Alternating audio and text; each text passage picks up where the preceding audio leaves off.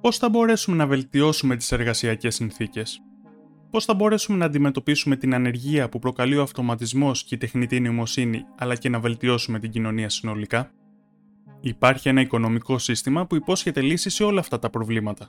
Πολύ καλό για να είναι αληθινό. Ας εξετάσουμε το UBI. Μία ιδέα που ίσως φέρει επανάσταση. Το UBI, Universal Basic Income, ή στα ελληνικά καθολικό βασικό εισόδημα, είναι ένα φιλόδοξο κοινωνικό πρόγραμμα σύμφωνα με το οποίο όλοι οι πολίτες μιας χώρας θα λαμβάνουν ένα χρηματικό ποσό χωρίς καμία προπόθεση και κανέναν όρο. Χορηγείται ατομικά σε κάθε πολίτη καθ' όλη τη διάρκεια της ζωής του. Μπορεί να συνδυαστεί και με άλλα εισοδήματα. Αλλά καταρχήν ορίζεται ως αρκετό ώστε να εξασφαλίσει ένα αξιοπρεπές επίπεδο διαβίωσης, περιλαμβάνοντας τα βασικά έξοδα όπως η στέγη, η διατροφή και οι βασικές ανάγκες πάνω σε ποιες αρχές στηρίζεται ένα τέτοιο σκεπτικό. Αυτό το σκεπτικό σκοπεύει να κατοχυρώσει αυτό που ήδη έχουμε συμφωνήσει στην Οικουμενική Διακήρυξη που υιοθετήθηκε από τη Γενική Συνέλευση του ΟΗΕ το 1948 για τα ανθρώπινα δικαιώματα. Συγκεκριμένα, στο άρθρο 25, η διακήρυξη αναφέρεται στο δικαίωμα του καθενός σε ένα ικανοποιητικό βιωτικό επίπεδο. Όμως, πώς μπορεί να χρηματοδοτηθεί ένα τόσο μεγάλο και ακριβό εγχείρημα, οι περισσότεροι φαντάζονται το UBI να αντικαθιστά το υπάρχον σύστημα πρόνοιας. Φαντάζονται ότι ένα μέρος της χρηματοδότησης θα μπορούσε να έρθει από αυτό. Ταυτόχρονα θα μείωνε τη γραφειοκρατία και θα εξοικονομούσε τα επιπλέον έξοδα που προκαλούν όσες υπηρεσίες αναλώνονται στην πολυπλοκότητα του σημερινού συστήματος. Επίσης, παρά το γεγονός ότι η παραγωγικότητα της κοινωνίας μας αυξάνεται χάρη στην ανάπτυξη της τεχνολογίας, το κέρδος δεν μοιράζεται δίκαια και η ανισότητα διευρύνεται μεταξύ των πλούσιων και των φτωχών πολιτών σε πολλές χώρες. Πολλοί υποστηρίζουν ότι θα πρέπει να υπάρξει κάποιο σύστημα το οποίο να αναδιανέμει τον πλούτο. Γι' αυτό το λόγο, το UBI θα μπορούσε να χρηματοδοτηθεί με τρόπους που συμβάλλουν σε αυτό το σκοπό και μάλιστα κρατώντας άθικτη την ελεύθερη αγορά.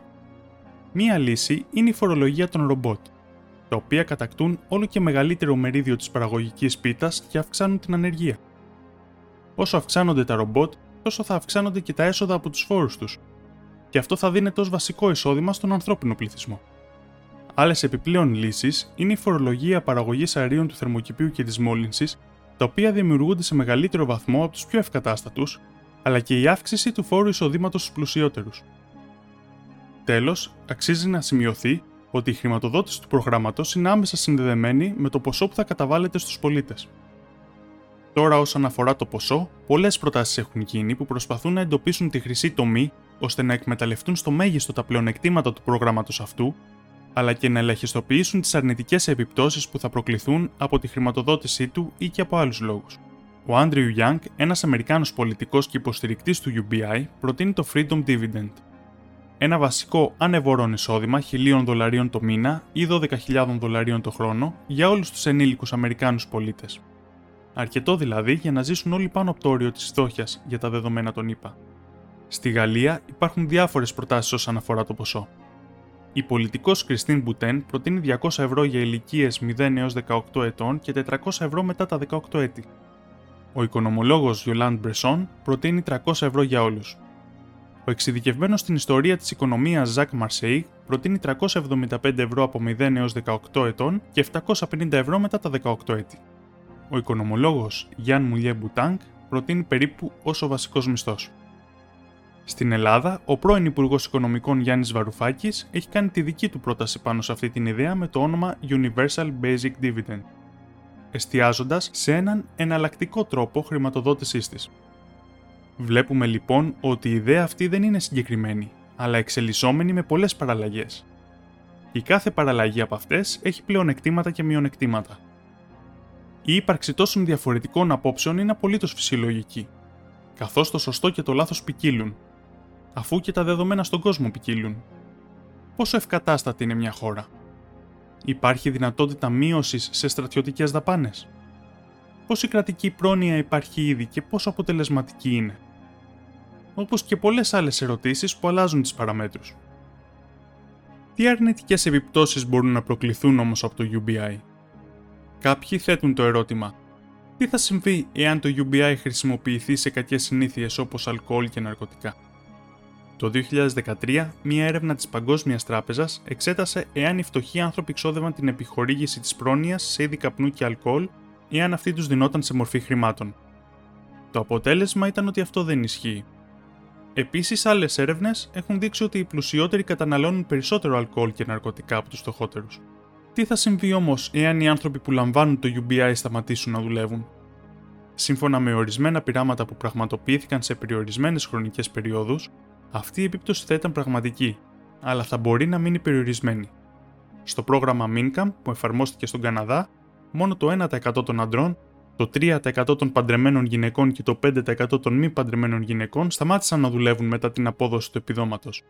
Φυσικά σε αυτή την περίπτωση, οι εμπλεκόμενοι γνώριζαν ότι δεν θα λαμβάνουν το επίδομα για πάντα. Συνεπώς, πιθανότατα να χρειάζεται περισσότερη έρευνα σε αυτό το τομέα. Τέλος, ένα μικρό εισόδημα θα μπορούσε να είναι ικανοποιητικό στην Ήπεθρο, αλλά να μην επαρκεί για τη ζωή στις μεγάλες πόλεις. Αυτό θα μπορούσε να οδηγήσει τους φτωχότερους σε φυγή προς την Ήπεθρο και να αυξήσει την ανισότητα ανάμεσα σε πλούσιους και φτωχούς.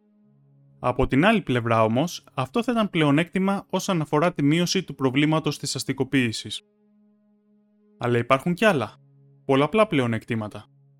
Ένα ακόμα πλεονέκτημα του UBI είναι η πιθανή αύξηση του ΑΕΠ. Σύμφωνα με μία μελέτη, ένα βασικό εισόδημα της τάξης των 1000 δολαρίων το μήνα στη ΣΥΠΑ θα μπορούσε να αυξήσει το ΑΕΠ κατά 12% σε βάθος 8 ετών. Επειδή θα επέτρεπε σε περισσότερους ανθρώπους να ξοδεύουν περισσότερα, αυξάνοντας έτσι τη ζήτηση. Τι θα συμβεί όμως με όλες τις δουλειές που είναι δύσκολες, βρώμικες, ανθυγιεινέ και επικίνδυνες; Ποιος θα τις κάνει εάν κανένας δεν έχει τόσο μεγάλη οικονομική ανάγκη ώστε να τον παρακινήσει, Εφόσον κάποιος πρέπει να κάνει αυτές τις δουλειές, θα δίνονται αναγκαστικά περισσότερα χρήματα για να βελτιωθούν οι συνθήκες εργασίας, τόσο ώστε να υπάρχει αρκετό κίνητρο. Όλες οι δουλειές θα πρέπει να βελτιωθούν ώστε να εξασφαλίσουν ότι θα έχουν εργαζόμενους, εξαλείφοντας κάθε κακή εργασία όπου ο εργαζόμενος μένει από ανάγκη και όχι από επιλογή. Ένα ακόμα πλεονέκτημα του UBI είναι ότι οι διάφορες παγίδες τεμπελιάς που δημιουργούν τα σημερινά κλασικά επιδόματα θα πάψουν να υπάρχουν για παράδειγμα, θα πάψουν να υπάρχουν οι περιπτώσεις εκείνες που κάποιος έχει κίνητρο να μην εργάζεται σε θέσεις μερικής απασχόλησης ή να επιλέγει να μην κάνει μεμονωμένα μεροκάματα για να μην χάσει το επίδομα ανεργίας. Τέλος, το UBI θα μπορούσε να αποτελέσει δίχτυ ασφαλείας μειώνοντας την αβεβαιότητα σχετικά με τα μελλοντικά εισοδήματα, ευνοώντα την ανάληψη επιχειρηματικού ρίσκου, την επένδυση του ατόμου σε επιστημονικές και καλλιτεχνικές δραστηριότητες, στην ενασχόλησή του με τον εθελοντισμό και την ανάπτυξη των δραστηριοτήτων του ελεύθερου χρόνου. Στην Αμίμπια, σε ένα χωριό, εφαρμόστηκε το βασικό εισόδημα για πειραματισμό. Σε μερικούς μήνες, η ανεργία μειώθηκε και το εισόδημα των κατοίκων του χωριού αυξήθηκε κατά 29% περισσότερο από το επιπλέον εισόδημα που χορηγήθηκε μέσω του προγράμματος, χάρη στις μικροεπιχειρήσεις που δημιουργήθηκαν. Άραγε, εάν είχατε κάποιο εξασφαλισμένο εισόδημα, τι θα κάνατε εσείς; Η ιδέα του ανεβορών εισοδήματος δεν είναι καινούρια.